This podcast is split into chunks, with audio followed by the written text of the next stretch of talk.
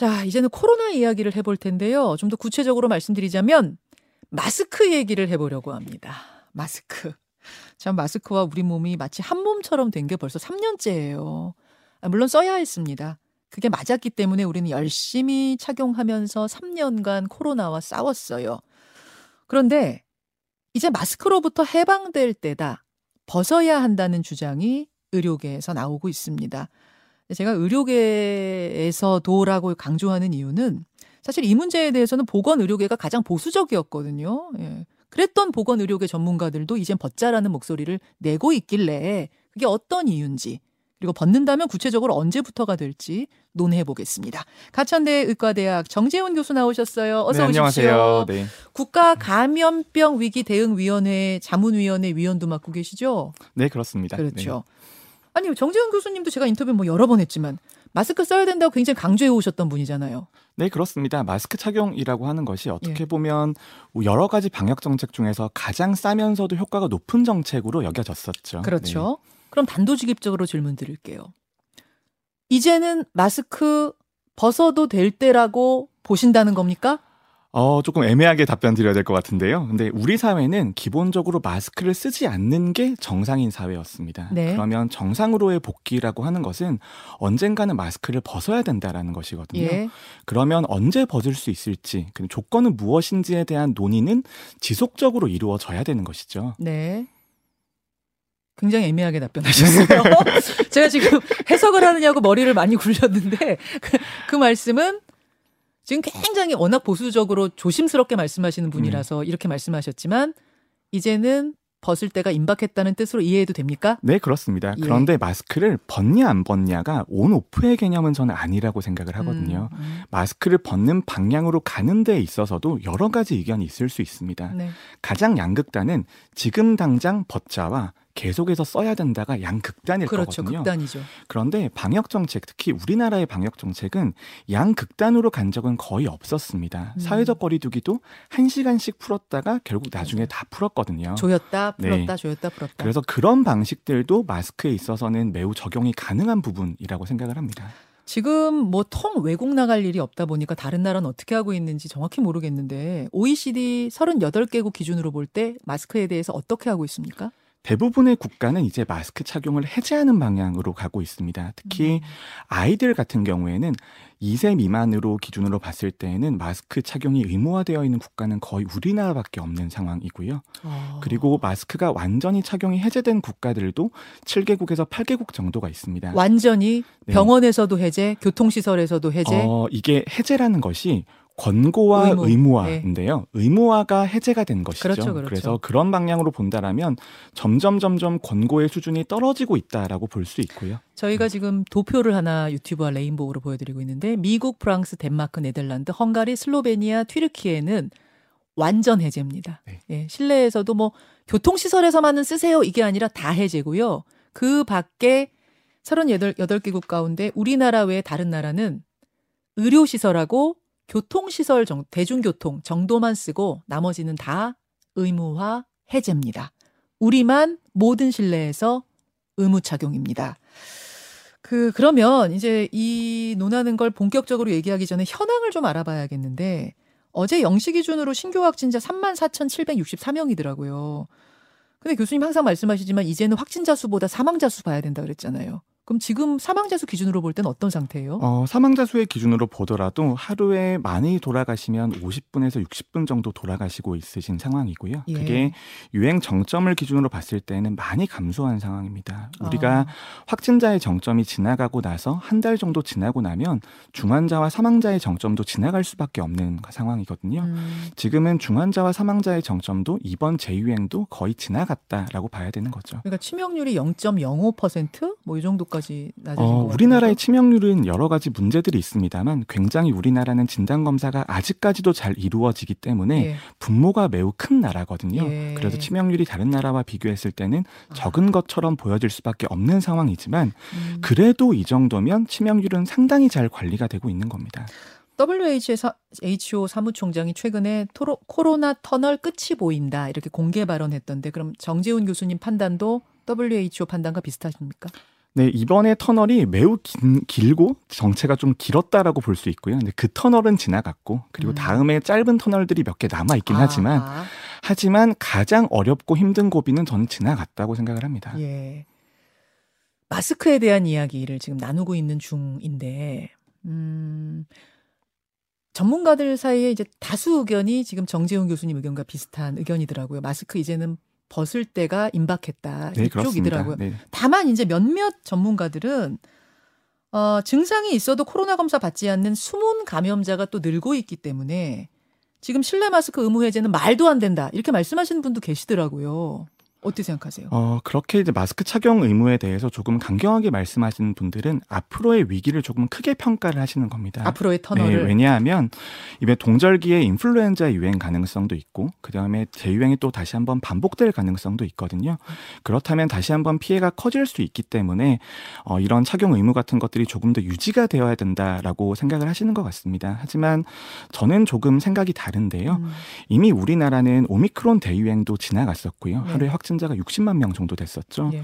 그리고 BA5 재유행 같은 경우에도 하루에 확진자가 20만 명 정도 지나갔었는데 음, 그두 번의 유행 모두 의료 체계의 붕괴라든지 중환, 중환자실의 부족 같은 상황 없이 잘 넘어갈 수 있었거든요. 네. 지금 와서 평가를 해보자면요. 음, 그러면 새로운 유행이 도달한다라고 하더라도 예전만큼의 피해가 발생하진 않을 것이다라는 예상은 가능합니다. 터널이 오긴 올 건데 오긴 올 건데 마치 계절 독감 우리가 그 터널 건너듯이 그런 식으로 건너갈 수 있을 거다. 그 터널이 길지 않을 것이다. 아. 그리고 정체가 심하지 않을 것이다라는 예상은 할 수 있는 거죠. 그래요.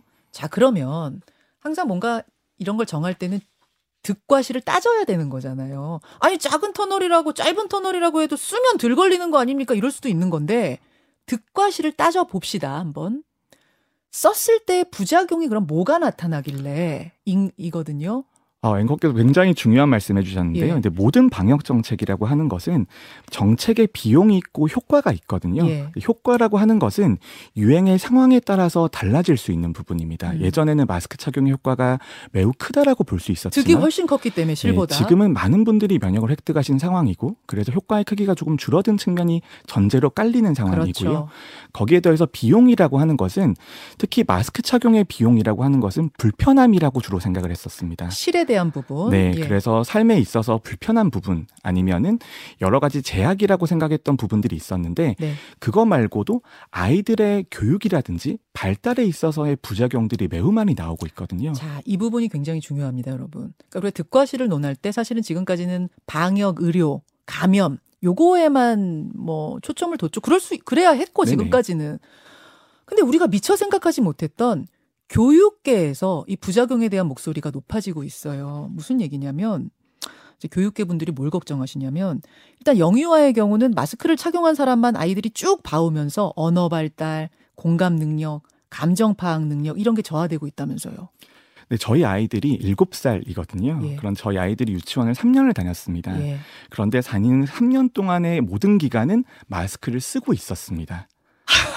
일생의 반을 마스크. 네, 쓰- 근데 저희 아이들이 기어가는 시간이 한 5살 정도부터일 거잖아요. 네. 그런데 기어가고 있는 모든 시기는 마스크 착용이 기본인 세상이었거든요. 아, 세상에 사람들은 다 마스크를 착용하고 다니는구나. 네, 그렇게 생각하시면 이 피해가 직접적으로 와닿으실 거예요. 그래서 아, 아이들의 교육이라든지 특히 언어나 표정에 있어서는 많은 문제가 생기고 있다라는 것을 교육의 현장 전문가들에게 저도 듣고 있습니다. 조금 더 큰 아이들 얘기를 해볼게요. 이제 10대들의 경우에는 아이들이 마스크를 벗은 민 얼굴에 대해 수치심을 가지기 시작했다는 거예요. 즉, 우리 어른들에게 3년과 이 10대들에게 3년은 다르죠. 다가오는 게 다르죠. 아이들은 뭐 짧은 생애에서 3년이란 게 크니까. 근데 그 3년 내내 마스크를 착용하면서 살아오면서 민 얼굴을 예의 없는 얼굴, 부끄러운 얼굴. 그래서 급식 먹을 때 마스크를 못 벗어서 급식을 못 먹는 아이들이 반에 몇 명씩 있다는 게 지금 선생님들 얘기예요. 저는 깜짝 놀랐어요. 네, 저도 그런 이야기 정말 많이 듣거든요. 근데 네. 조금 전문가처럼 말씀을 드리면 예. 방역 정책의 효과는 측정이 가능합니다. 중환자가 얼마 정도 줄어들었고 사망자가 얼마 정도 줄어들었는지에 대해서 정량적으로 평가할 수가 있거든요. 그렇죠. 하지만 아이들의 이러한 영향들에 대해서는 돈으로 환산하거나 음. 아니면 숫자로 표현하기에도 모자란 부분들이 있습니다. 음, 근데 이거는 비교가 어려운 대상들이거든요. 그렇죠. 그래서 그 부분에 대해서 정책적인 판단을 내리는 건 결국은 정성적인 면에 의존할 수밖에 없고 그건 사회적인 합의가 필요하다라는 예. 이야기인 거거든요. 예. 그리고 특히 그런 아이들은 지금의 방역 정책은 집단의 보호를 위해서 방역 정책을 한다라는 개념은 이제 접종에서도 성립하지 않습니다. 어. 백신 접종도 개인의 건강을 위해서 하시는 거거든요. 예. 그렇다면 마스크 착용도 개인에 대한 건강 관점으로 본다라면 음. 아이들에게 마스크 착용이 어느 정도의 건강상의 이익이 있는지는 아직 모르겠다라는 거죠. 아, 득실을 따졌을 네. 때 지금 실이 더 크지 않느냐. 특히 아이들한테는 그 말씀이시군요. 특히 아이들에게는 실이 더 클 수 있다 이런 예. 거죠. 네. 그러니까 어떻게 심하게 말씀하시는 선생님들은 뭐라고 하시냐면 교육계에서 이 마스크가 아이들한테는 히잡이나 부르카 같은 그런 역할을 지금 하고 있는 게 아니냐. 그런 걸 아이들한테 씌워놓은 게 아니냐라는 말씀까지 하시더라고. K 부르카 뭐 이런 용어를 쓰는 분도 계시더라고요. 어, 저는 저는 근데 그런 섬뜩하죠? 표현도 저는 그런 표현 좀 문제가 있을 수 있다고 생각을 하는 어. 게요. 다음 팬데믹이 들어오면 팬데믹 초기에서는 마스크는 또 써야 또 되는 써야 것이 되죠. 되거든요. 그때는. 그래서 네. 이런 데 있어서 조금 중립적인 표현도 굉장히 중요하다고 생각합니다. 네. 자, 그러면은 일단 아까 단계적으로 마스크 의무화 해제에 들어가야 된다고 하셨는데 순 단계 순서를 정하자면 그러면 첫 타자는 아이들이 돼야 된다고 생각하세요? 네, 전 첫 타자는 영유아에 대한 마스크 착용이 되어야 된다고 생각을 합니다. 음. 특히 착용 의무화 네. 해제. 2세 기준으로 본다라면 전 세계에서 2세 미만에 대해서 마스크 착용의 의무가 굉장히 높은 수준인 나라는 네. 우리나라밖에 없거든요. 음. 그래서 그 부분에 대해서는 조금 빠르게 해제가 필요하다고 생각을 하고요. 그리고 마스크 해제의 문제에 있어서는 저는 네거티브 규제의 형태가 가장 바람직하다고 생각을 합니다. 뭐예요? 다른 말로는 어떤 장소에서는 꼭 착용을 하셔야 된다라고 정해놓고 아, 나머지 장소와 상황에서는 안 쓰는 게 기본인 것이죠. 어디 어디에 그럼 쓰는 것으로? 저는 의료기관이라든지 병원, 대중교통, 대중교통? 그리고 실내에서 매우 밀집하게 근무하는 직장 같은 곳에서는 저는 마스크 착용이 상당히 이어지는 것이 도움이 될 수 있다고 생각을 합니다. 알겠습니다. 네. 영유아에 대해서는 당장 좀 의무화 해제했으면 좋겠다는 말씀. 어, 좀 빠른 접근이 필요하다. 네. 그 다음은 그럼 초중등 학교 학생들이 될 네, 거고 그렇습니다. 그런 식으로 순서적으로 이제는 벗어야 할 때라는 전문가 의견을 전해드리면서 여러분의 의견도 받겠습니다. 정지영 교수님 고맙습니다. 네, 감사합니다. 김현정의 뉴스쇼는 시청자 여러분의 참여를 기다립니다. 구독과 좋아요, 댓글 잊지 않으셨죠? 알림 설정을 해두시면 평일 아침 7시 20분 실시간 라이브도 참여하실 수 있습니다.